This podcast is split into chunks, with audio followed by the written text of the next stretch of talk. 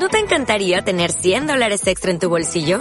Haz que un experto bilingüe de TurboTax declare tus impuestos para el 31 de marzo y obtén 100 dólares de vuelta al instante. Porque no importa cuáles hayan sido tus logros del año pasado, TurboTax hace que cuenten. Obtén 100 dólares de vuelta y tus impuestos con 100% de precisión. Solo con Intuit TurboTax.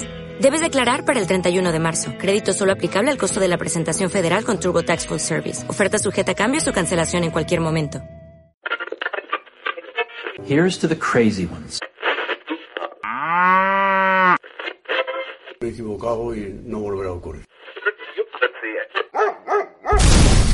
Bienvenidos al podcast de iosmat.es. El CEO y los editores del mejor blog de internet te contamos las últimas novedades. No te lo puedes perder. ¡Arrancamos! En el podcast 36 iOS Mac hablamos del fiasco del Note 7, del iPhone 4 que será obsoleto a partir del 31 de octubre y de Samsung y su Mac Pro. En la segunda parte del programa Luciano nos hablará de unos juegos muy interesantes, Ana nos traerá todas las noticias recientes del jailbreak y para finalizar José Copero con su sección de aplicaciones recomendadas. Hola, soy Antonio Expósito, arroba Antonio XP en Twitter, junto a mí se encuentran... Hola, soy Martín Orozco, arroba Florosco1 en Twitter. Hola, soy Luciano Ramos, arroba Lucho Ramos 13. Y yo, José Copero, arroba José Copero en Twitter. Bueno, pues la primera parte vamos a hablar del Samsung Galaxy Note 7, que ha sido retirado de la venta definitivamente. El Note 7 llegó a España el 2 de, septiembre, aunque el periodo de reserva comenzó el 16 de agosto. En España eh, empezó a comercializarse en negro, plata y azul coral. Los clientes que adelantaron la compra del terminal en tienda online o a través de la página web de Samsung fueron obsequiados con una gafa Gear VR. Lo cierto es que todo pintaba muy bien en el mes de agosto para Samsung, pero el mes de septiembre ha sido desde mi punto de vista uno de los peores meses de la compañía en toda su historia. Recordemos, primero a partir del 10 de septiembre empezaron los casos de explosiones e incendios. Samsung intentó reaccionar lanzando una nueva versión para solucionar estos problemas, pero Siguieron apareciendo problemas en el terminal y el pasado 11 de octubre un comunicado de Samsung informaba que retiraba el modelo definitivamente y pedía a los usuarios que lo apaguen y dejen de usarlo, a la vez que solicitaban que lo devuelvan. Martín, si esto le pasa a Apple, ¿cómo hubiese tratado la prensa a la compañía? Bueno, generalmente son bastante, digamos, fuertes en los, comentarios con respecto a Apple, bastante, bastante crítica a la prensa. Eh, el motivo no lo sé, sinceramente no lo sé, pero seguramente hubiera sido tratada de, peor manera que lo que fue Samsung. Yo no sé si porque es una caja de resonancia más grande Apple o, cuál será el motivo real, pero generalmente cuando hay algún gate enseguida este, saltan y no, no son de esta gravedad desde ya, ¿no?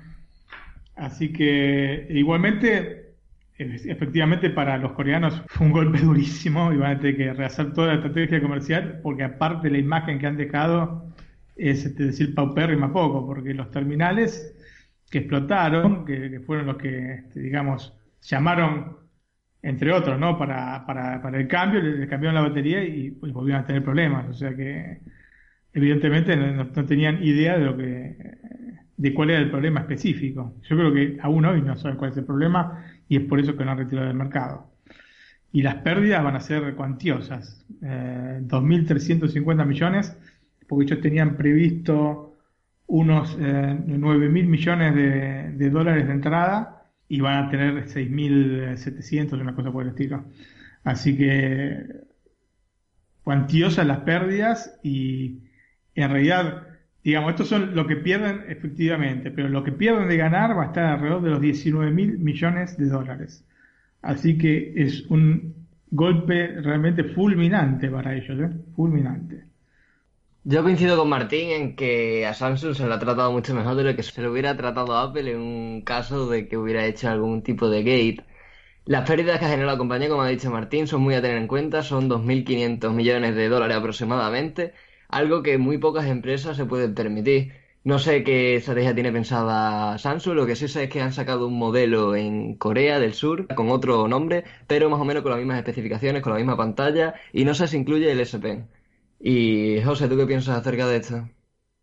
Me parece una lástima para la compañía, porque estaba, yo nunca he tenido mucho cariño ni, ni nada, nunca me, no me he sentido muy, no le he tenido, no le he tenido simpatía, eso hay que reconocerlo. Pero después de este episodio tan eh, trágico, estoy cogiéndole ya un poco por lástima, digo, pobrecito, o sea, mm, y me enfada porque Apple es la que sale ganando con el iPhone 7, que para mí no tenía que ser tan exitoso como está siendo.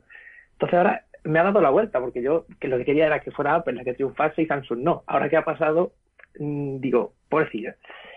Creo que va a ser un, un golpe fortísimo, eh, una pena, y tarde o temprano tendrán que levantarse y seguir adelante y volver a posicionarse como la empresa número uno o alternativa a Apple y una empresa de calidad, que es lo que está empezando a ser. Ahora que exploten los teléfonos, pues no sé, es terrible para la compañía en aspectos de smartphone y todo eso, pero no creo que tarden tampoco mucho en recuperar esa, esa imagen de calidad. ¿no? Es, lógicamente el Samsung Galaxy Note como tal, ese modelo yo creo que va a desaparecer. No me imagino un Note 8, no creo, porque la imagen de este producto está terriblemente dañada. Y Samsung también va a sufrir bastante, no solo económicamente, sino en imagen de empresa y de y en fidelidad de algunos usuarios. Yo quería comentar, hablando de la fidelidad de usuarios, que Samsung ha tenido que recurrir a una oferta para que los clientes cambien su Note 7 y adquieran uno, un terminal de la propia compañía. Y una oferta que de momento solamente está disponible en Estados Unidos y en Corea del Sur es que Samsung paga con 100 dólares al usuario que cambie su Note 7 por otro modelo de Galaxy. Así hará que, que bueno, el usuario se mantenga con la compañía. Una oferta que no sé si es suficiente, ya que modelos como el S7 o el S7 Edge ya se han devaluado bastante con el tiempo. Pero en todo caso, bueno, es una oferta que pueden tener en cuenta los usuarios que viven en esos países. Bueno, hoy también ha salido una noticia y es que los problemas del Note 7 harán que entre 5 y 7 millones de usuarios se pasen al iPhone. Esto es la última nota del analista de, de KGI, de Minchi Kuo, en el que afirma eso, que los problemas de Samsung van a beneficiar a Apple. ¿Crees que será así o que son los, clientes somos fieles a marcas pase lo que pase? Yo personalmente había oído de 15 millones de iPhone que se podían vender de más. Hice el cálculo que con un promedio, digamos, del iPhone de unos 800 dólares sin impuestos, va a recaudar más Apple unos 12 mil millones. Así que bueno, de 5 a 7 millones, este, Igualmente, estamos hablando de unos 6 mil millones de dólares. Seguramente es un eh, es caído del cielo esto. Para, estarán este, descorchando la botella de champagne porque seguramente no pensaban de ninguna manera que fuera a tener el éxito que seguramente va a tener el iPhone 7 en vista de lo que ha pasado con el Note 7. Realmente les cayó del cielo esto. Bueno, el analista lo que viene a decir es que de los 12 millones de pedidos que realizaron los clientes del Note 7, la mitad de ellos se decantarían por un teléfono de Apple. Vamos, por el iPhone 7 Plus, que es el de similares características por tamaño, digamos. Y que el resto, pues serían otra alternativa a Android, como Huawei y otras compañías. Eso es lo que viene a decir el analista. Pues yo pienso que muchos usuarios sí se pueden sentir defraudados con, sobre todo con este problema, pero más que nada por el problema en sí, porque la compañía no ha sabido solucionarlo, ¿no? Yo creo que esto le puede pasar a cualquiera, a un iPhone o a otro dispositivo, pero las compañías tienen que solucionar estos problemas y lanzar una nueva versión pronto para que los usuarios no se sientan engañados entre comillas, ¿no? Porque el dinero se le va a devolver, pero engañados por lo que la compañía ofrecía y se han quedado sin, sin estos servicios, digámoslo así. Luciano, ¿tú opinas eso o no? La verdad es que han tardado bastante en, o sea, oficializar que se han equivocado y que el modelo pues ha salido defectuoso. Yo creo que hubiera sido un detalle que en vez de tapar las noticias y tal, hubiera dado la cara y hubiera ofrecido por lo menos una mejor imagen. Yo lo que creo y lo que me preocupa es la, el tipo de calidad de servicio que hace Samsung, las pruebas que hacen en los dispositivos para que, o sea, pase esto, o sea, qué tipo de test de calidad hacen para que a los meses se exploten en varios, en varias ocasiones, porque no ha sido ni una explosión ni dos, ha sido varias explosiones que se han producido y no sé, no sé si el motivo es porque hacen móviles, 10 móviles al mes de gama media, gama baja, gama alta, No sé a qué se debe, pero desde luego los test de calidad han sido horribles porque este caso no es normal.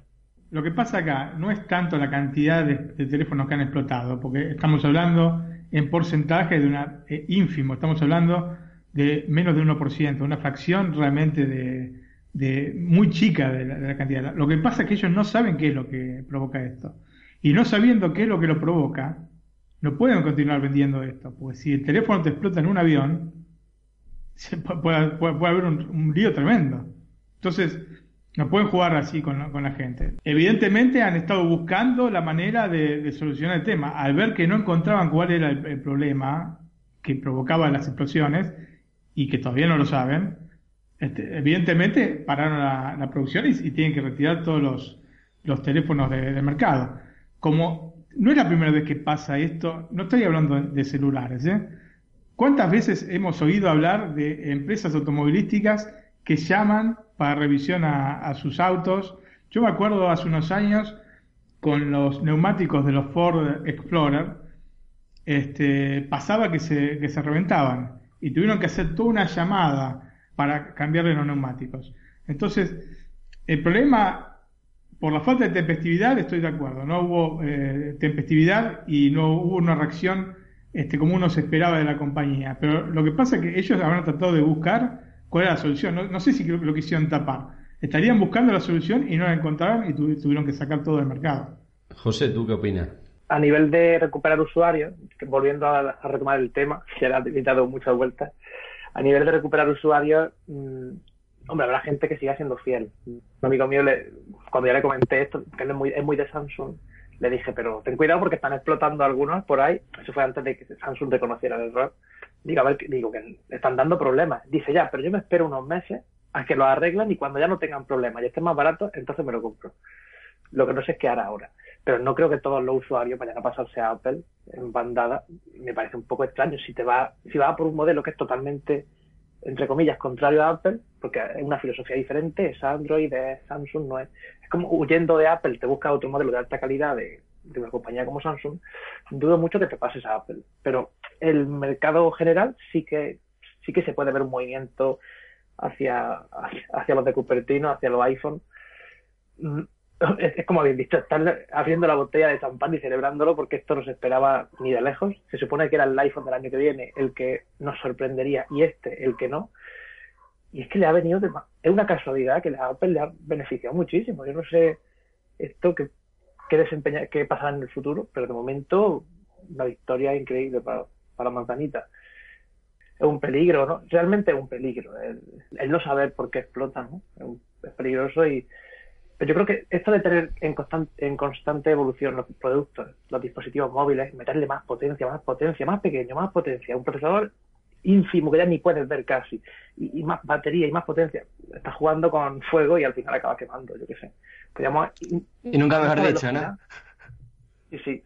Con esta velocidad de sacar modelos y adelantarme al iPhone 7, voy a sacar yo el Note 7 antes que el iPhone, y ahora querrán sacar el Galaxy S8 antes que de lo, antes posible para recuperar esa fama buena y no la, y borrar un poco este capítulo negativo de su historia.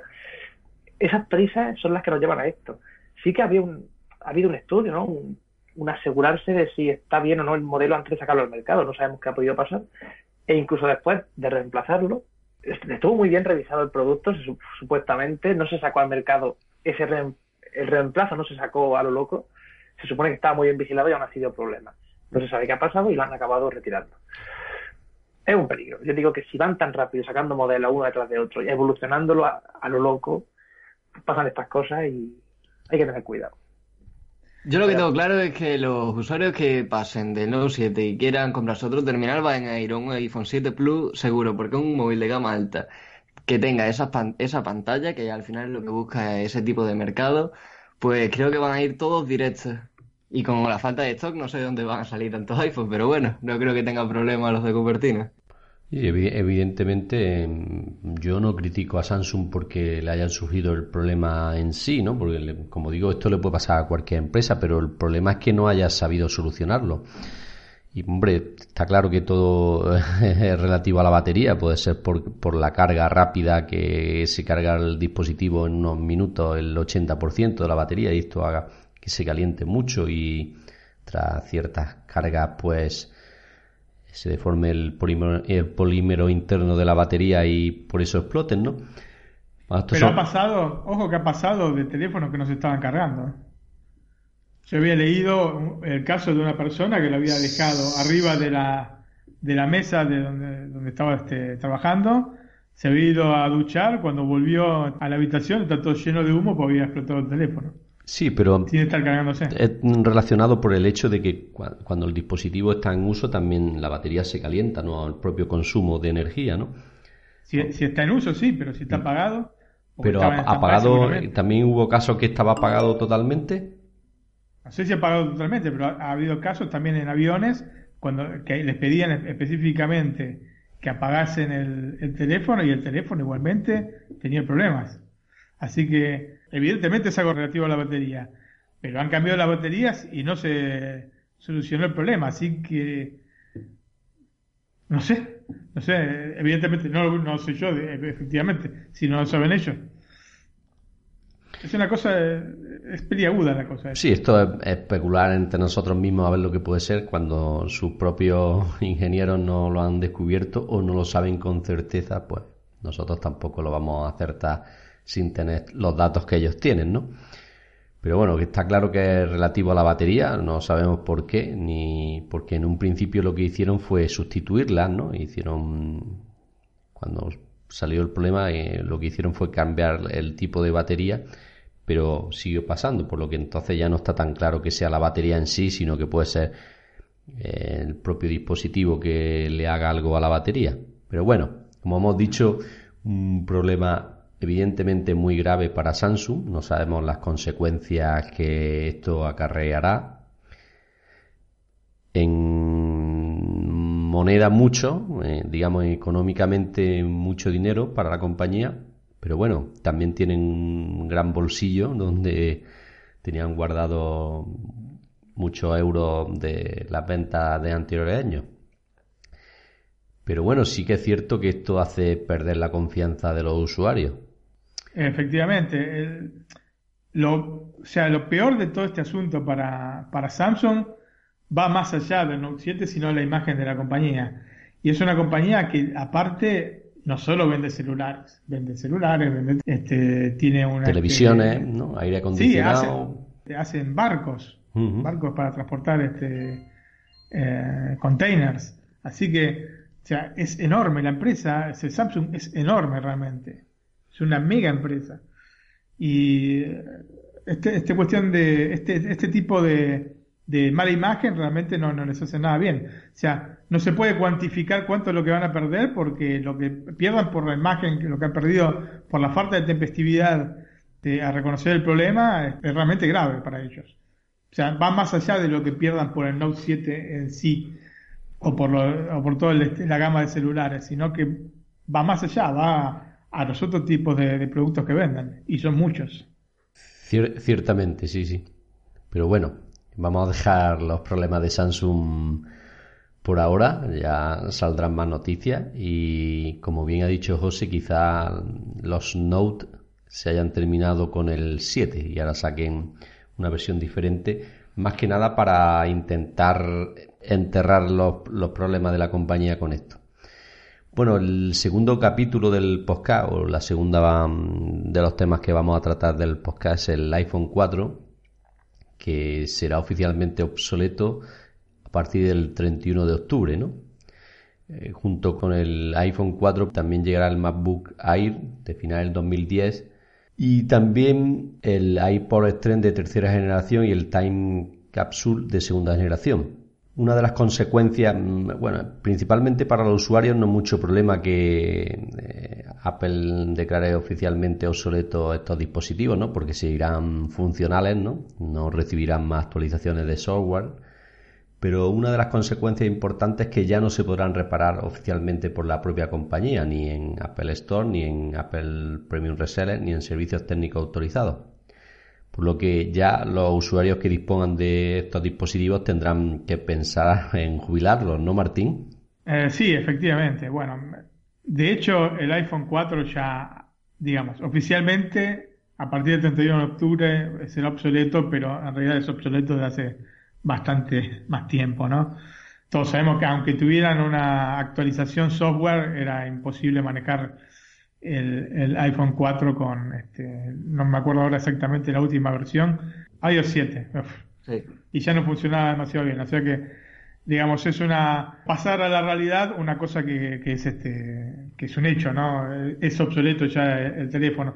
Pero no es obsoleto solamente porque este, el sistema operativo no esté actualizado. Es obsoleto porque la industria se fue moviendo en otra dirección con teléfonos cada vez más grandes, con otro tipo de proporción de pantalla. La proporción de pantalla del iPhone 4 es 4.3 y la, proporción actual de todos los teléfonos es 16.9 porque este, los teléfonos son más ligeros y porque tienen la pantalla más grande. Así que son un montón de cosas que hacen, configuran el, iPhone 4 como un, y el 4S también, ¿no? Como eh, aparatos realmente fuera de, de, lo que es la actualidad de los celulares, ¿no es cierto?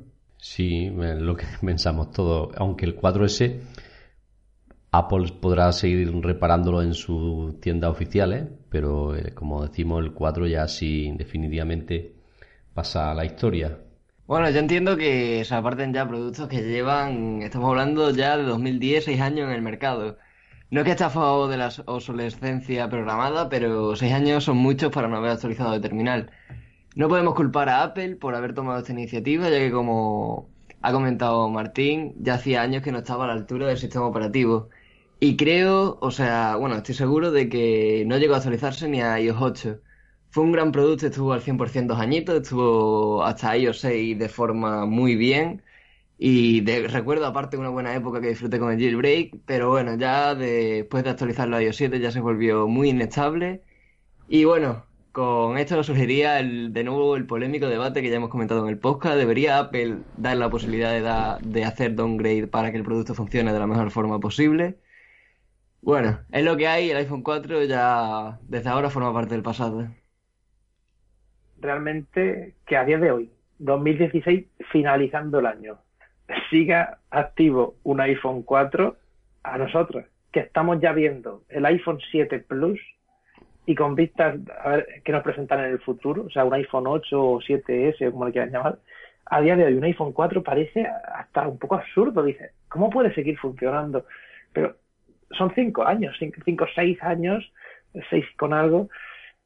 Eh, esto va así, que como ha dicho Luciano, dice esto así. Y Apple y todas las empresas de tecnología llevan un ritmo muy acelerado y dicen, estos seis años, no has cambiado de terminal, ya va siendo, ya es que un iPhone 4, si ya cuando dejó de actualizarse ya se quedaba atrás, a día de hoy es que es impensable, o sea, tú solo con comparar un iPhone 4 con iOS 7, con un iPhone 7, con iOS 10, es que no, no hay comparación, el iPhone 4 ya mm, muerto y enterrado, aunque por un lado los usuarios que no piensen tanto en la innovación, sino en que el dispositivo les vaya bien y les dure mucho, pues pueden pensar que sí, que se queda viejo un poco pronto, que bueno, que cinco años no son tantos. En el mundo de la tecnología sí, son muchos años, cinco o seis años es impensable para un terminal como este. Bueno, yo mm, no se puede culpar a la compañía, ¿no? Porque no lo repare en su tienda, lo declare obsoleto, ¿no? De hecho, para los sistemas operativos ya no lo actualizaba, ¿no? Simplemente lo tenía en el catálogo como un dispositivo que lo podía reparar, ¿no? El tema de batería, de pantalla. Y mm, evidentemente sí que es cierto con que con la última versión que se pudo actualizar el dispositivo no iba tan fluido, pero recuerdo que el salto del 3GS al 4 fue muy espectacular en diseño y en la pantalla, ¿no?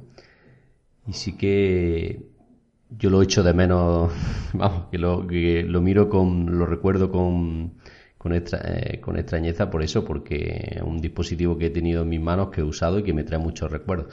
Y, pienso en estos dispositivos en sí, que habrá gente que solo utilice para llamar y para WhatsApp y poco más y mm, le sea suficiente.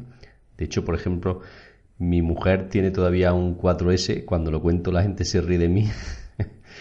pero es que como ella solo utiliza para ciertas cosas, pues le va bien, ¿no? Y ya le voy a pasar yo el, el 6 Plus que tengo, pero más que nada lo tiene ella por el tamaño, por la comodidad, ¿no? Que es pequeño, lo mete en cualquier sitio y para lo que ella lo utiliza le va bien. Pero como dice Martín, para el uso de otra gente como nosotros, que vemos vídeo por internet, incluso Netflix o cosas de estas, una, tamaña, una pantalla de mayor tamaño, pues es beneficiosa en ese sentido y es normal que Apple pues vaya quitando dispositivos de su catálogo. Lo que comenta Luciano de, de permitir, yo sí que permitiría el, el, Dungrad, o el Dungrade, pero claro, con esto hay un problema, es el jailbreak. Por esto... Y también el agujero de seguridad. Y también el agujero de seguridad, por eso no, quizás no lo permita, pero, pero bueno, unas cosas nos benefician y otras en este sentido nos perjudican. Martín, ¿alguna cosilla más? No, respecto al iPhone 4 pienso que ya hemos dicho todo lo que se podía decir. Eh, el otro aparato importante que deja de tener un soporte oficial de parte de Apple es el MacBook Air de fines de 2010. Y respecto a las Mac, la, la cosa camina distinta que con los iPhone, porque los Mac tienen un periodo de vida, si bien no tan prolongado como 6 años, pero duran más. O sea que un MacBook Air de fines de 2010 todavía podría funcionar tranquilamente sin la necesidad de que se lo considere obsoleto. O sea, podría el problema de estos, dispositivos que lo han considerado obsoletos por la memoria RAM, porque estos traían nada más que 2, 2 GB y sí que 2 GB para el nuevo, los nuevos sistemas operativos sí que es muy poco, ¿no, Martín? Sí, sí, pero podrías tranquilamente no este, actualizar el sistema operativo, ¿no? Porque de hecho, de hecho, si yo no me equivoco, eh, el MacBook Air de 2010 está dentro de los dispositivos que son compatibles con, con macOS Sierra. Es cierto, es así, es compatible, sí. Así que es un poco una contradicción, que sea que lo saquen de, la cobertura, digamos, técnica, porque tienen 2 GB de, RAM y, de pronto te, te sacan el sistema operativo que es compatible. Y bueno, personalmente pienso que tarde o temprano el que tiene ya una computadora, un ordenador con 6 años tendría que estar mirando la opción de, cambiarlo porque ya son bastantes años como para, continuar teniendo un ordenador. O sea, el periodo de vida de una Mac es de aproximadamente unos este, tres años, cuatro años. Ese es, digamos, el periodo donde puedes, este, digamos, aprovecharla a full. La cuestión esta de los SSD ha alargado un poco la vida de ordenadores de capaz de hace cuatro años. Pero tarde o temprano, cuando ya se cumplen seis años de, para siete de, de, tu ordenador, es, digamos, es lícito pensar que tenés que estar pensando en una actualización del mismo, ¿no? José, ¿qué opinas tú del MacBook Air que, no, lo den obsoleto? Por cuestión de años eh, pasa como con el iPhone 4, pero siendo un ordenador se actualiza y además no entiendo muy bien esto de declararlo obsoleto. Sí, casi que no le, sí casi le da igual arreglarlo o no, porque dice, bueno, es un modelo que se sigue actualizando y sigue bien. Mm, creo que una cosa es dispositivo móvil, además los iPhones, que es algo que se cambia todo, cada dos años, la gente los cambia, cada tres, pero un ordenador sí que puede mantenerse un poco más. Quizá se han adelantado un tiempo más, pero bueno, de momento ha decidido hacerlo así Apple, pues ya veremos por qué o, qué pasa. Pues, hombre, yo, eh, como sabéis, tengo un, Air, un MacBook Air de 13 pulgadas, el mío es 2013. Es un poquillo más potente porque es un, creo que es un i3, este es un Core 2 Duo, que han puesto como desfasado y un dispositivo muy válido. De hecho, funciona bastante bien, es bastante rápido, la batería dura mucho y, claro, el integrarlo oficialmente obsoleto supongo que será para que la gente decida también actualizar los dispositivos, pero que como bien ha dicho Martín es compatible con el último sistema operativo de escritorio de la compañía y yo en este caso me hubiera esperado hasta el año que viene, hasta que hubieran lanzado una nueva versión. Pero bueno, han decidido hacer esto. Sus motivos tendrán, ¿no, Luciano? Bueno, lo del MacBook supongo que ya lo tenían pensado de antes. Es un fastidio que, que no esté el servicio técnico oficial que lo respalde, Pero bueno, supongo que la gente recurrirá a algún técnico especializado de alguna tienda que seguro que le hace la chapuza. Y en cuanto si se debía haber esperado, bueno, tenía sentido de que ha sacado el, el iPhone 4, lo ha declarado ya obsoleto, y saca, sacar obsoleto también un dispositivo del mismo año, pues supongo que lo tenía que hacer. Es lo que opino acerca de eso. Bueno, yo creo que lo que tendría que haber hecho es no hacerlo compatible directamente con macOS Sierra y basta. No esperar a ver que la gente se queje porque tiene problema con, con el ordenador que no va, porque hemos recibido en este en la web de, preguntas que tenemos de iOS Mac o sea, una consulta de una persona que nos decía que tenía una, una MacBook Pro del 2010 también, o 2011, un, este, de 15 pulgadas con este procesador i7, seguramente un quad core, y le iba terriblemente mal con este, ni siquiera con Mac OS Sierra, ¿eh? con este, el capitán, o el capitán. Así que es esto que decimos siempre, ¿no? Hay que rever un poquito este, cuáles son los ordenadores que pueden ser compatibles o no con el sistema operativo que sacás. O sea, clarificar un poco la cosa, porque es muy lindo decir, bueno, este, este, este, este y este, y hasta el 2009 son todos compatibles. Después te lo, lo instalás y es un dolor de cabeza tremendo. Entonces, decir, bueno, es compatible con dos o tres generaciones de ordenadores y después ya no. Bueno, yo tampoco, en este sentido, muchas veces hemos discrepado tú y yo. Yo pienso que debería de alargar más los dispositivos, más que nada porque mm, el cambiar de un ordenador no se hace tan frecuente como un, iPhone, por ejemplo, ¿no? Pienso que dejarlo 5 o 6 años compatible no está mal. De hecho, yo tengo un iMac de 2011 que ya, mm, por lo que estoy viendo, el año que viene dejará de ser compatible. Muy posiblemente, porque si los dispositivos del 2010 empiezan a ser obsoletos, pues el mío estará ahí, ahí. Sí, eh, el tema es, eh, yo entiendo lo que decís, pero el, problema acá es continuar sacando sistemas operativos compatibles. Eso no, implica que vos no puedas trabajar tranquilamente con tu eh, iMac y un sistema operativo un poco más viejo. pasa por ahí la cosa. ¿Es necesario tener el último sistema operativo si tenés un ordenador que va a ir más lento por tener el último sistema operativo? Y no digo que sea el caso del iMac de 2011, pero puede ser el caso de otros este, ordenadores, puede ser el caso de algún Mac mini, tal vez. Y especialmente aquellos que tienen este, el disco rígido eh, tradicional. Porque nosotros, porque somos apasionados y estamos ahí a cambiarle el, disco rígido, pero hay mucha gente que tiene el MacBook o tiene el iMac con el disco de tradicional y la cosa es no lenta, es peor, más que lenta. Entonces, un poco clarificar la cosa, como para decir, dos, tres años. Ya lo decía Jobs, los, los ordenadores tienen un tiempo de vida de dos, tres años. No, no los puedes alargar a seis, siete años. No puedes. No podés porque este, no solo eh, OS X o macOS, todos los sistemas operativos que, que te imagines nunca tienen una longevidad tal. O sea, una PC no te dura 5 o 6 años. A, pleno ritmo, digamos, ¿no?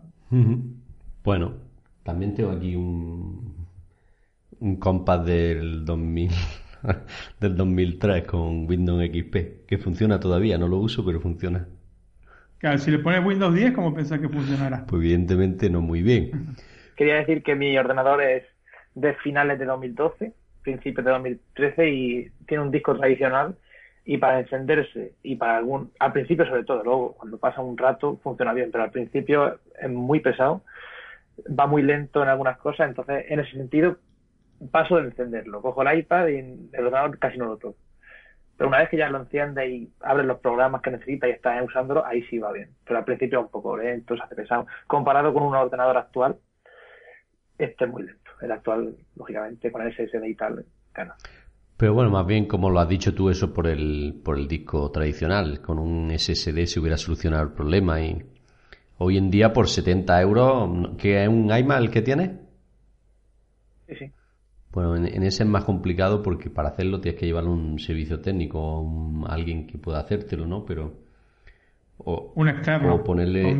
Pero el suyo, el del 2012, ¿me has dicho qué? ¿De lo fino? Finales, finales de Pero de los, de los modelos finitos, ¿no? Los que no llevan el... Sí, ya, ya es finito. Pues si no hay problema porque por USB 3.0 le puedes poner un disco externo y te va a ir muy, muy rápido. Y el otro, el interno, lo puedes dejar para guardar archivos. O sea que por poco más de 70 euros va a tener un ordenador nuevo, te lo digo de verdad, ¿eh? Tendré que pensármelo y ver si conviene o no. No sé, es que tampoco lo utilizo mucho ahora. Ha pasado a segundo plano este ordenador. Lo que pasa es que, claro, si tenés ese problema para arrancarlo que te tarda mucho, para apagarlo que te tarda mucho, pero seguramente si lo cambias el disco o le pones un disco externo, ya sea por USB 3.0 por Thunderbolt, eh, SSD, vas a ver que es el día y la noche. Bueno, por, por Thunderbolt el problema va a ir mucho más rápido, pero... el costo. pero exactamente, eh, que estamos hablando ya de 200 euros entre el adaptador y el disco duro estamos hablando de 200 euros. Yo tuve la suerte de que Luciano me cedió uno muy económicamente y entonces lo tengo por Thunderbolt y me va bastante bien, pero el comprar... Lo que pasa que vos, eh, en tu caso, por ejemplo, me parece que la, el iMac del 2011 no tenía USB 3.0. Claro, no, tenía otra, no tenía otra opción. Eh, hay mucha gente que está en la misma situación y que sepan que se puede usar el Thunderbolt porque el Thunderbolt es veloz como el USB 3.0. O más. O más, dependiendo de la versión.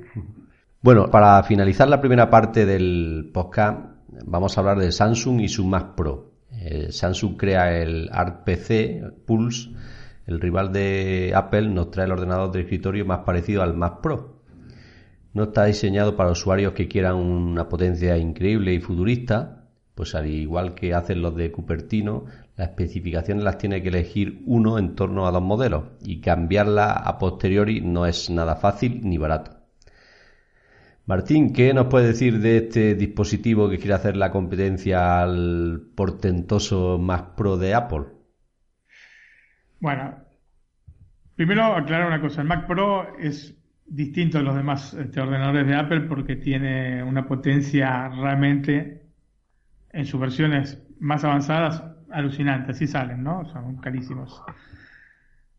La idea del, eh, del ordenador, este Art PC Pulse de, de, Samsung, va más para el lado de lo que son los ordenadores modulares. Ya vimos algunos de Acer y de, HP, de Hewlett en ese sentido, que son, digamos, en módulos que se van apilando uno sobre otro, agregando distintas características, como puede ser este, ampliación del disco rígido o en el caso de del Samsung altavoces eh, Harman Kardon, que son este, una empresa de audio muy, muy conocida.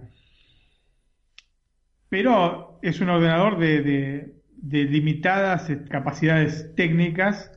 estoy viendo acá el, procesor, son un Intel Core i5 o Intel Core i7 con 8 o 16 GB de RAM, almacenamiento de 256 GB, gráficos de 2 GB Bien, como para ser claro, por ejemplo, las Mac Pro tienen dos eh, plaquetas gráficas de 2 GB cada una. 24 GB de memoria gráfica. Como para, este, digamos, y no se pueden paragonar en i5 y i7 porque tienen otro tipo de procesador. Son realmente ordenadores eh, que, está, que son para profesionales. Para edición de vídeo, ¿no? exactamente, para los profesionales de, de la edición de vídeo y en 4K son realmente está en otra categoría. Lo que sí copió este, o se inspiró, digamos, entre comillas, Samsung es en el, en el diseño del, del Mac Pro, porque es muy parecido realmente, en color negro, cilíndrico, etcétera. Pero no, no va más allá de este parecido estético o de esta similitud estética y sigue siendo el Mac Pro mucho más potente y para otro tipo de mercado, ¿no? Sí, yo quería decir que ya se puede comprar en Amazon y como he dicho está a 1.199 dólares y a 1.599 dólares. Y como bien has dicho, está más inspirado en el diseño que en el interior, ¿no? Digamos en la parte externa que en el interior. José, ¿tú qué opinas de este dispositivo de Samsung? A nivel de diseño, claro, es tan similar al al Mac Pro que por un lado puedes pensar, ah, pues es un ordenador muy potente, futurista incluso, pero realmente es un PC con buenas especificaciones, pero como dije en el artículo, para cambiarlas luego veremos si, si es tan cómodo como otros PCs o no, porque con ese diseño no sé yo muy bien si cambiar los componentes internos, ponerle otra gráfica, eh, de aquí a los dos años, por ejemplo, no sé cómo irá. Yo considero, por lo, por lo que sé, porque yo no soy muy, yo no soy usuario de PC, yo soy de Mac y para cosas básicas. Considero que la gente que tiene un PC con torre, un PC con, con torre y todos los componentes por separado, lo que quiere es dotarlo de mucha potencia para diseño gráfico o arquitectura digital, ¿no? Esa, esas aplicaciones, esos programas que requieren gran potencia, también videojuegos. Entonces no sé si este ordenador puede satisfacer a ese público o no, porque si luego quieren más especificaciones puede que sea un problema. Y por el precio que tiene, tampoco es que estemos diciendo, vale, el diseño está muy bien, pero yo no soy muy eh, fiel al Mac Pro, no me gusta mucho, porque yo el concepto me encanta, pero yo me imaginaba que sería como un vaso de agua un poco más grande, no tan... Cuando lo vi ahí en la tienda dije, uy, qué grande que es, me lo esperaba un poco más pequeño. No sé, en diseño está muy bien, pero cuando empieza a conectarle cables pasa a ser como una torre normal, pero con aspecto cilíndrico, a la que cambiarle componentes no es muy sencillo. No sé hasta qué punto, eh, como Art PC, como lo llaman ellos, no sé hasta qué punto realmente lo es. Es caro, podría ser mucho más caro si lo comparamos con el Mac Pro, es barato incluso, pero no sé exactamente a qué público va. No dicen que no es para uno muy exigente, tampoco para uno que pida poco. Es un producto más que está en el mercado, pero no creo que venga a cambiar nada ni a hacer ninguna revolución. Hay dos cosas que quiero aclarar. Eh, una, sí se puede actualizar el, el, el ordenador porque justamente es modular. Uno puede ir comprando determinados este, módulos que por ahora no se sabe cuáles serán, ¿no? Exactamente porque los únicos que han presentado son los de más espacio este, en el disco y estos este, altavoces. Pero en teoría se puede agregar plaquetas de video este, y otro tipo de cosas potenciando el ordenador. Simplemente son módulos que se van poniendo uno sobre otro, sin necesidad de abrir nada. Es un sistema eh, no te digo que es nuevísimo, pero no tiene tantos años. Y lo ha empleado Acer y lo ha empleado HP.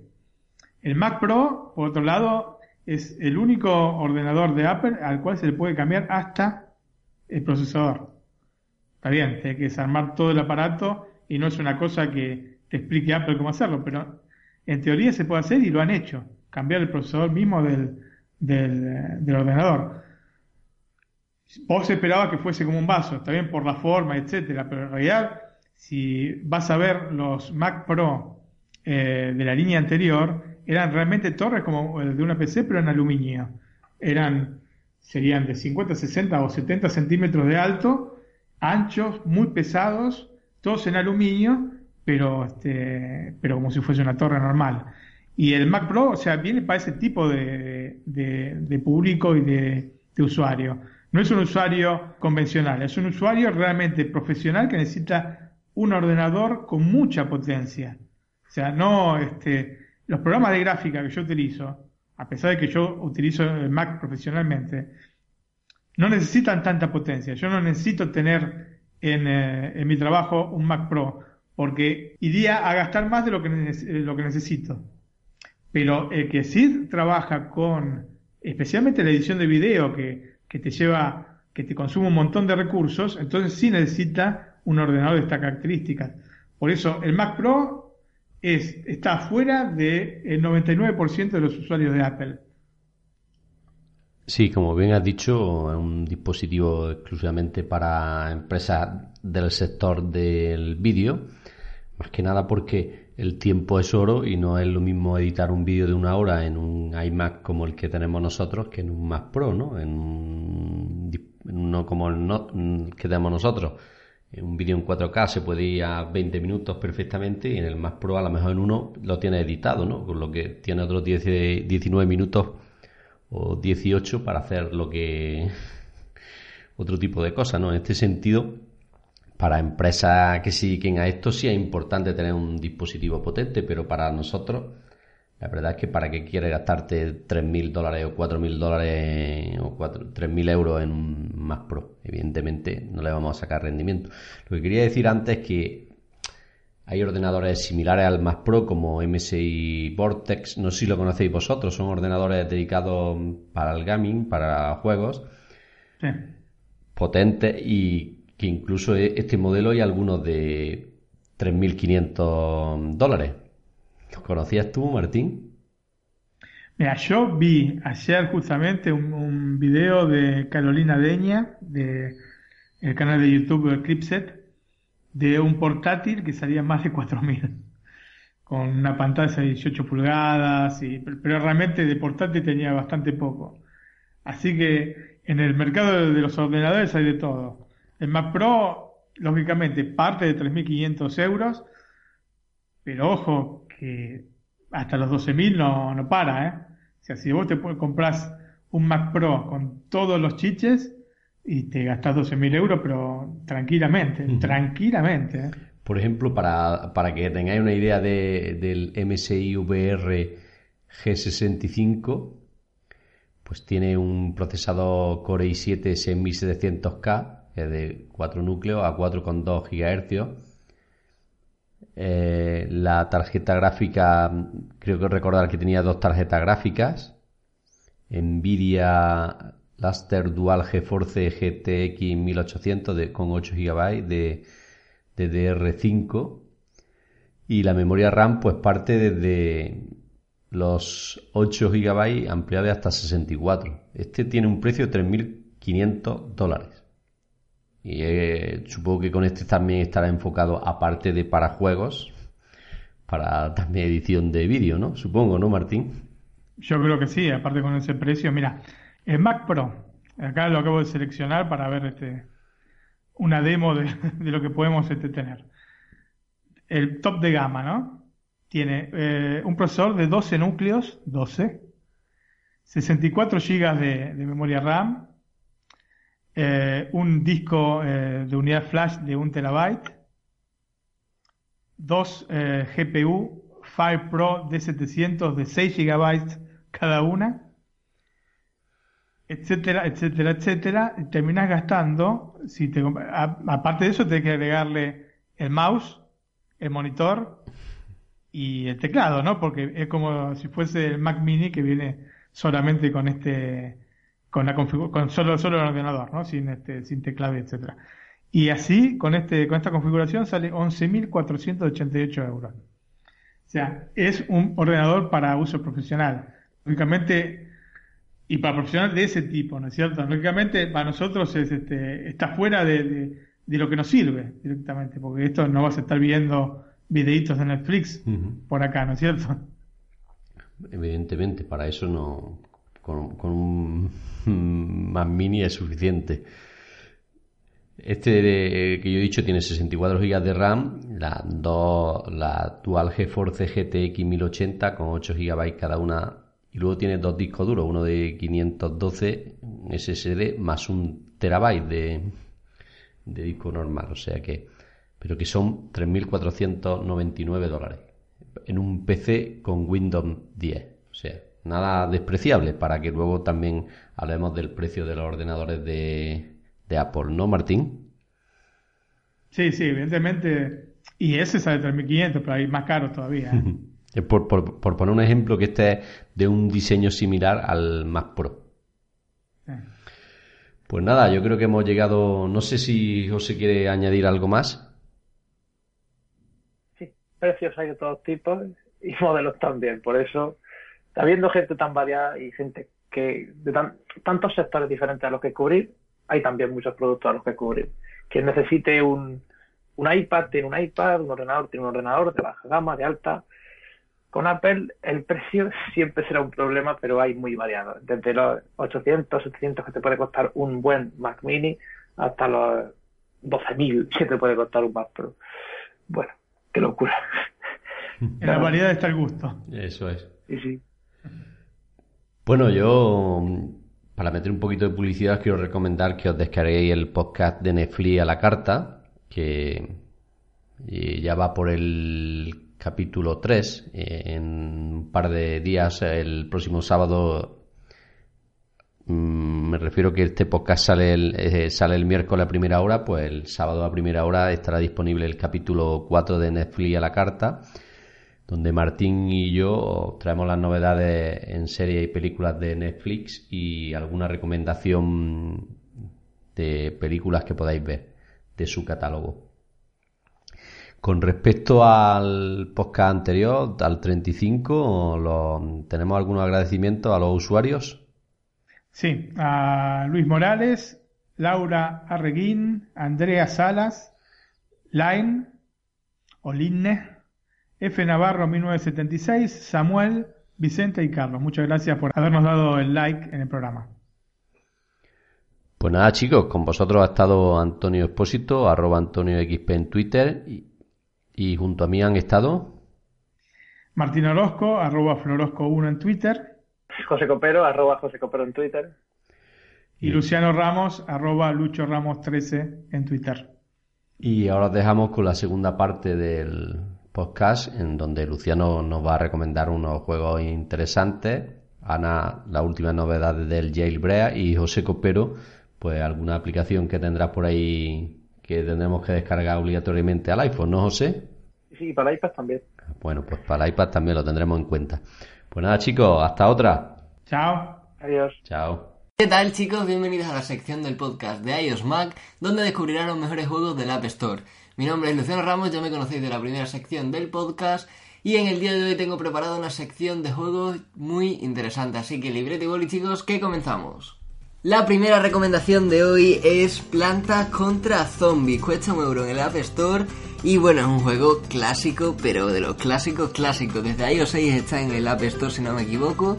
Y pues bueno, básicamente tendremos que luchar contra zombies que intentan llegar hasta nuestra casa, pero tienen que pasar por nuestro jardín. Y ahí es donde está la gracia del juego, porque vamos a ir colocando obstáculos que les irá dificultando a la hora de ir avanzando hacia nosotros. Los obstáculos básicamente son plantas, eh, girasoles, eh, minas, un montón que las irás desbloqueando conforme vayas avanzando en el juego y pues básicamente tendríamos que montar nuestra estrategia para que no llegaran hacia nosotros ya que perderíamos en el juego y es algo que no nos interesa para nada. También tiene un sistema de logros que aparte de ser un juego tan arcade como nos lo presentan, pues podríamos ir desbloqueando pues medallitas eh, bastante interesante. Os leo algunas que están en mi juego, como por ejemplo es eh, Seguridad del Jardín, que nos pide simplemente que completemos el modo aventura. También hay otra que se llama Placa y nos pide que hagamos saltar por los aires a un zombie con una patata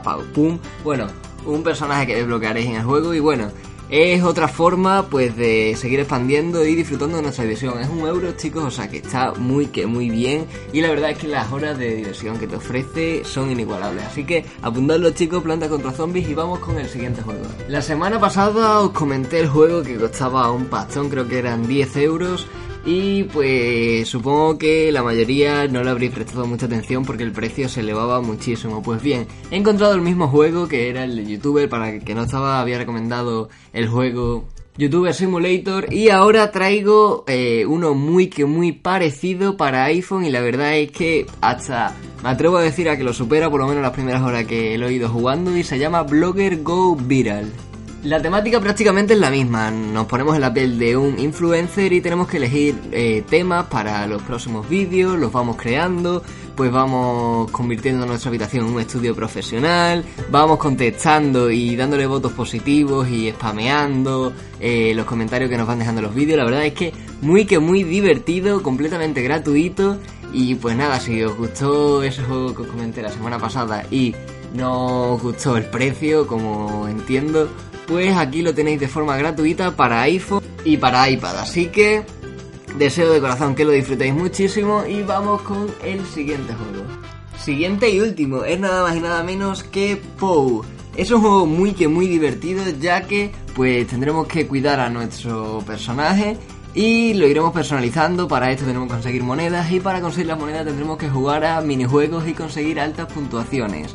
Para esto pues tendremos que tener habilidad que poco a poco la, iremos cogiendo conforme vayamos practicando más Y pues nada, es muy que muy divertido, eh, podemos personalizar a tope nuestro, nuestra mascota digital y podremos competir contra nuestros amigos en high score, en los máximos puntuaciones con, con los minijuegos y la verdad es que a mí siempre me ha gustado muchísimo, el boom fue en 2012, pero es un juego que tiene mucho tiempo, pero por eso lo quiero redescubrir, ¿no? Para que le deis una oportunidad y si no os enterasteis del juego y lo queréis probar, pues lo encontraréis en el App Store POU. Así que recuerdo brevemente la lista, que sería Plants vs Zombies, sería Blogger Go Simulator y como he dicho, por último, POU. Así que como siempre os digo chicos, espero haberos dado diversión para rato y os animo también, como siempre, a que dejéis reseñas positivas en el podcast. Os lo agradecería muchísimo chicos, que ya os lo digo siempre, que sois una audiencia genial. Y sin más dilación os dejo con Ana y con las noticias del Jailbreak y los mejores tweets. Un saludo a todos chicos y chao. Hola amigos, hoy Ana ha tenido un pequeño problema y no puede realizar la sección de Jailbreak, así que la voy a sustituir yo. Espero que os gusten mis tweaks recomendados. Mi primer tweak recomendado es Naberchutev con un costo de 0,99 euros. Se trata de un tweak que nos será de gran utilidad cuando alguien intente coger nuestro iPhone sin permiso mientras se está cargando. Si nos vemos en la necesidad de cargar nuestro iPhone fuera de casa, por desgracia, no siempre podemos estar cuidando nuestro dispositivo todo el tiempo y existe el riesgo de que alguien pueda cogerlo mientras se está realizando la carga si lo perdemos de vista. Con Number 2 sonará una alarma cada vez que alguien lo desconecte de la corriente. Playtopia tiene un costo de 2,99 euros. Nos permite tener un mini reproductor de música en nuestro iPhone. Tiene un estilo de interfaz único, muestra el título de la canción en la parte superior izquierda de la interfaz flotante y la imagen del álbum en la parte superior derecha. Al tocar el icono se abre la aplicación de música y si se toca en la portada del disco se cambia el control deslizante a un regulador de volumen. Playtopia también cuenta con un modo ultra compacto, es decir, extremadamente pequeño, que no es más grande que un icono de la aplicación en la propia pantalla principal. Touch ID Respring Fix es gratis. Si tienes un dispositivo con jailbreak y con Touch ID, sabrás que no se puede bloquear inmediatamente después de realizar un respring. Después de instalar Touch ID Respring Fix, serás capaz de utilizar el Touch ID para desbloquear el iPhone o el iPad inmediatamente después de un respring. Es tan simple como esto. No hay ninguna opción para configurar y el tweak comienza a trabajar tan pronto como se instale. Es compatible de iOS 7 a iOS 9 en todos los dispositivos que dispongan de Touch ID, disponible de forma gratuita en el repositorio de Big Box.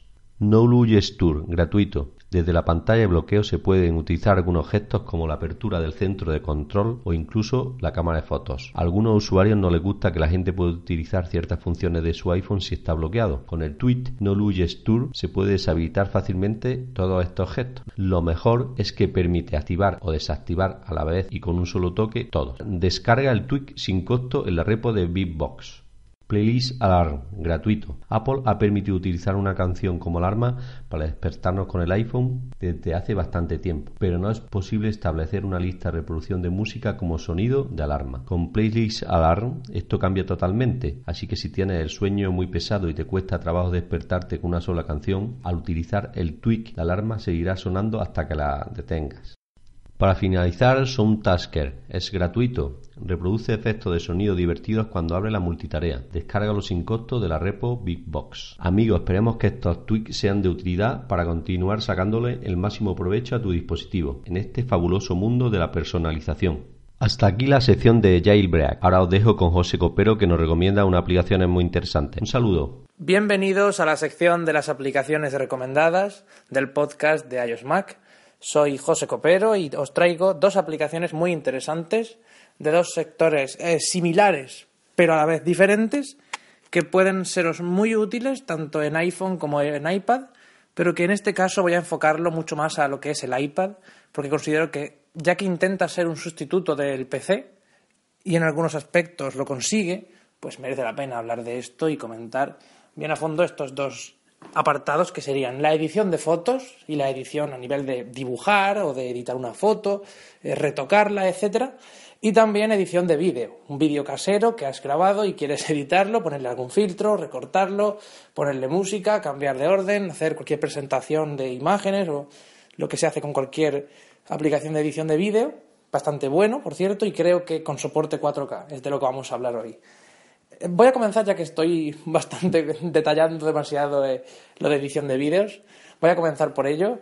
Eh, os traigo la aplicación iMovie, una aplicación que si tienen un dispositivo, creo que a partir, a partir de iPhone 5S, si no me equivoco, fue cuando ya se introdujo la aplicación en iOS de forma gratuita para todos aquellos que tengan un dispositivo 5S o superior, también en iPad. Por ejemplo, yo con un iPad 4 creo que iMovie no venía gratuitamente, pero luego con un iPad Air 2 sí venía, entonces, o un iPad Air, creo. Bueno, si no la tienen, pueden comprarla por, si tienen un dispositivo antiguo, aunque no lo recomiendo. Ya Apple, sus aplicaciones nativas las está regalando, entonces no considero que merezca la pena comprarla, porque si además tienen un dispositivo antiguo no va a funcionar bien. En, en cualquier caso, si tienen un iPad Pro o un iPad Air 2, quiero enfocarlo a sector iPad, como ya he dicho, mm, le va a funcionar perfectamente iMovie, es gratuita para estos equipos y sucesivos que vengan después y permite editar vídeo como lo puedes hacer perfectamente en un Mac o, incluso en un PC. Puedes editar vídeo de forma sencilla, recortarlo, acortarlo, quitarle sonido, variar, meter efectos y creo, como ya he dicho, que tiene compatibilidad con 4K desde, unas, desde las últimas versiones, ya mete 4K y alguna que otra novedad. Es muy interesante, es, no es lo más profesional que vais a encontrar, no podéis tampoco eh, equipararlo con lo que se podría hacer en un Mac, lógicamente en el Mac además tienes Mm, Final Cut u otros programas mucho más avanzados, Adobe Premiere y demás. Entonces, eso en un iPad no puedes eh, verlo de la misma manera, pero sí que es una buena solución para ediciones más sencillas, ediciones más caseras, como digo. Entonces, iMovie es una recomendación que viene ya nativa en el iPad o en el iPhone. Si no se la han instalado, pueden encontrarla en la App Store perfectamente y merece la pena probarla y darle un buen uso, porque para cualquier vídeo es una edición muy buena. Además, sincroniza con iCloud vuestras, vuestros proyectos. En caso de que sea un proyecto muy pesado, con una gran cantidad de vídeos detrás y de imágenes, puede daros algún problema de saturación de la nube si no tiene ningún plan contratado, o quizá vaya un poco más lento o algo, pero imagino que si vais a editarlo en iPad o, o incluso vais a editarlo en un, en un iPhone de 4,7 o 5,5 pulgadas, que es muy poco para este tipo de trabajo, serán proyectos bastante sencillos, así que puede funcionar bastante bien y es una solución, oye, una forma de darle, de llevar más allá el iPad no solo a escritura y redacción y a documentos, sino un paso más adelante. Como decía, la otra aplicación es Pixelmator. Creo que esta sí que mm, no es que merezca la pena por encima de la otra, pero sí que merece la pena comentarla un poco más, puesto que esta no es de Apple. Mm, da la sensación como si lo fuera, tanto por su diseño como por la perfecta sincronización que tiene con iCloud. Y es que son muchas las aplicaciones, y cada vez más, que se hacen compatibles con el servicio en la nube y te permiten tener tus documentos o tus proyectos, archivos y demás sincronizados con tu Mac, todos tus iPads, todos tus, productos de Apple prácticamente. E incluso poco a poco también se irán sincronizando con esa versión web de iCloud que aún no sabemos muy bien Apple ahí qué está haciendo, pero que ya poco a poco va, avanzando. Con Pixelmator pueden editar imágenes, es como un Photoshop simple pero a la vez muy completo, con muchas herramientas, con los pinceles con muchos estilos y demás, que te permite trabajar por capas y, si sean transparentes o no, introducir imágenes, recortarlas. Oye, para la mayoría de trabajos o de ediciones que puedan hacer, viene muy bien. De hecho, yo es la aplicación que utilizo para las imágenes de portada de mis, mis artículos y mis noticias en el blog de iOS Mac y me viene muy bien para editarlo porque es súper sencillo, puedes exportar en diferentes formatos, si lo quieres en JPG, en PNG, etcétera, e incluso puedes elegir el tamaño exacto que quieres que tenga la imagen, puedes redimensionarla desde esa propia aplicación. Todo ello va sincronizado con iCloud, por lo que yo ese tamaño de imagen, con esa, con esa calidad, con, ese, con esas imágenes, esas capas, todos esos aspectos, los tengo a la vez en el iPad, los tengo a la vez en el iPhone, los tengo a la vez en el Mac y esté trabajando donde esté trabajando, la imagen la tendré y podré continuar editándola. Eso es algo muy bueno que me gusta muchísimo de Pixelmator. Hay otras aplicaciones de edición de, fotos y de vídeos que no, no lo hace. Entonces Pixelmator ahí lo tiene muy bien hecho, está muy bien adaptado y por eso digo que parece de Apple. Me da la sensación como que es una más. Tengo una más de iWork, ¿no? Tengo iMovie, Pages, Number, etc. Y Pixelmator, siempre al lado Pixelmator. Es una aplicación de pago, pero ya digo que por 2,99 euros o 1,99 euro, depende de cómo... Yo, por ejemplo, la pillé en una oferta, creo, que me costó un poco menos, pero merece la pena realmente. Luego también tiene una versión Pixelmator para Mac. No, cuando compran la aplicación para iOS, estás comprando la aplicación para iOS, pero tienes que comprar separado, si quieres, la aplicación para Mac. Yo también la tengo en el Mac y oye, estoy encantado. No puede tampoco compararse con un Photoshop CS6 o más o superior, pero realmente para cualquier apuro, cualquier trabajo menor, incluso trabajos profesionales, lo puedes conseguir perfectamente en Pixelmator. De hecho, una vez estuve trabajando en una empresa, hace poco, en una especie de prácticas que estuve haciendo, y tenía que hacer un trabajo de diseño gráfico no muy complicado, pero algo superior a cualquier otra herramienta gratuita de edición. Si pensamos siempre desde el punto de vista de la legalidad, comprar Photoshop, que luego siempre se dice, ¿cuánta gente ha pagado por Photoshop? De hecho, creo que hablamos en algún podcast de ello. Eh, Photoshop cuesta la licencia, no sé exactamente cuánto está, pero es realmente muy cara para una persona que no va a utilizar todas las herramientas. Y en cambio, Pixelmator, si no me equivoco, está en menos de 30 euros de forma permanente. Y Pixelmator, salvo que saque un Pixelmator 2 o otra aplicación diferente, mientras se siga actualizando Pixelmator y sea la aplicación como tal, la única aplicación de este desarrollador en este sentido, pues siempre la tendrás actualizada y no tendrás que pagarla de nuevo cada mes, ni cada año, ni nada de ello. Así que en precio está muy bien, es muy completa, calidad-precio ideal, perfecta sincronización con iCloud, una edición de fotos tanto en iPad como en iPhone o, Mac, ideal. Y oye, para dibujar, eso que te dices, quiero dibujar algo, mm, o lo que sea, viene muy bien. No sé, no sé hasta qué punto es compatible con el Apple Pencil, imagino que sí lo es, y si no lo fuera, tendría que serlo pronto, porque es una aplicación, como ya digo, que está muy bien integrada en el sistema y imagino que ya habrá adaptado al lápiz del iPad Pro. No he podido probarlo, mi iPad es un iPad Air 2, pero cuando tenga el iPad Pro, que no pasará un año para que lo tenga, seguramente pues querré probarlo y querré que funcione con esas características. Estas son las dos aplicaciones de hoy, eh, iMovie y Pixelmator, edición de vídeo por un lado, edición de imágenes por otro, una forma de conseguir que vuestro iPad o vuestro iPhone y también en Mac, porque es una aplicación que ambas aplicaciones están en Mac, una nativa y la otra no, una forma de llevar vuestros equipos, vuestros dispositivos un paso más allá, sobre todo los móviles, lograr hacer cosas que antes pensabas que no podías hacer en una tableta. Puedes, hacerlas realmente. Y por mucho que pese el vídeo, por mucha calidad que tenga, Apple ya lo ha hecho compatible y lo ha llevado más allá. Por lo menos en los anuncios de iPad Pro han presumido mucho de iMovie, han presumido mucho de este tipo de aplicaciones de edición de fotos, así que, oye, os las recomiendo, probadlas y yo ya os digo que son las que utilizo diariamente. No edito mucho vídeo, pero imágenes sí, y estoy encantado con ellas. Nos vemos en la próxima. Yo me despido ya por hoy. Arroba José Copero en Twitter y nos vemos. Chao. Here's to the crazy ones. Equivocado y no volverá a ocurrir.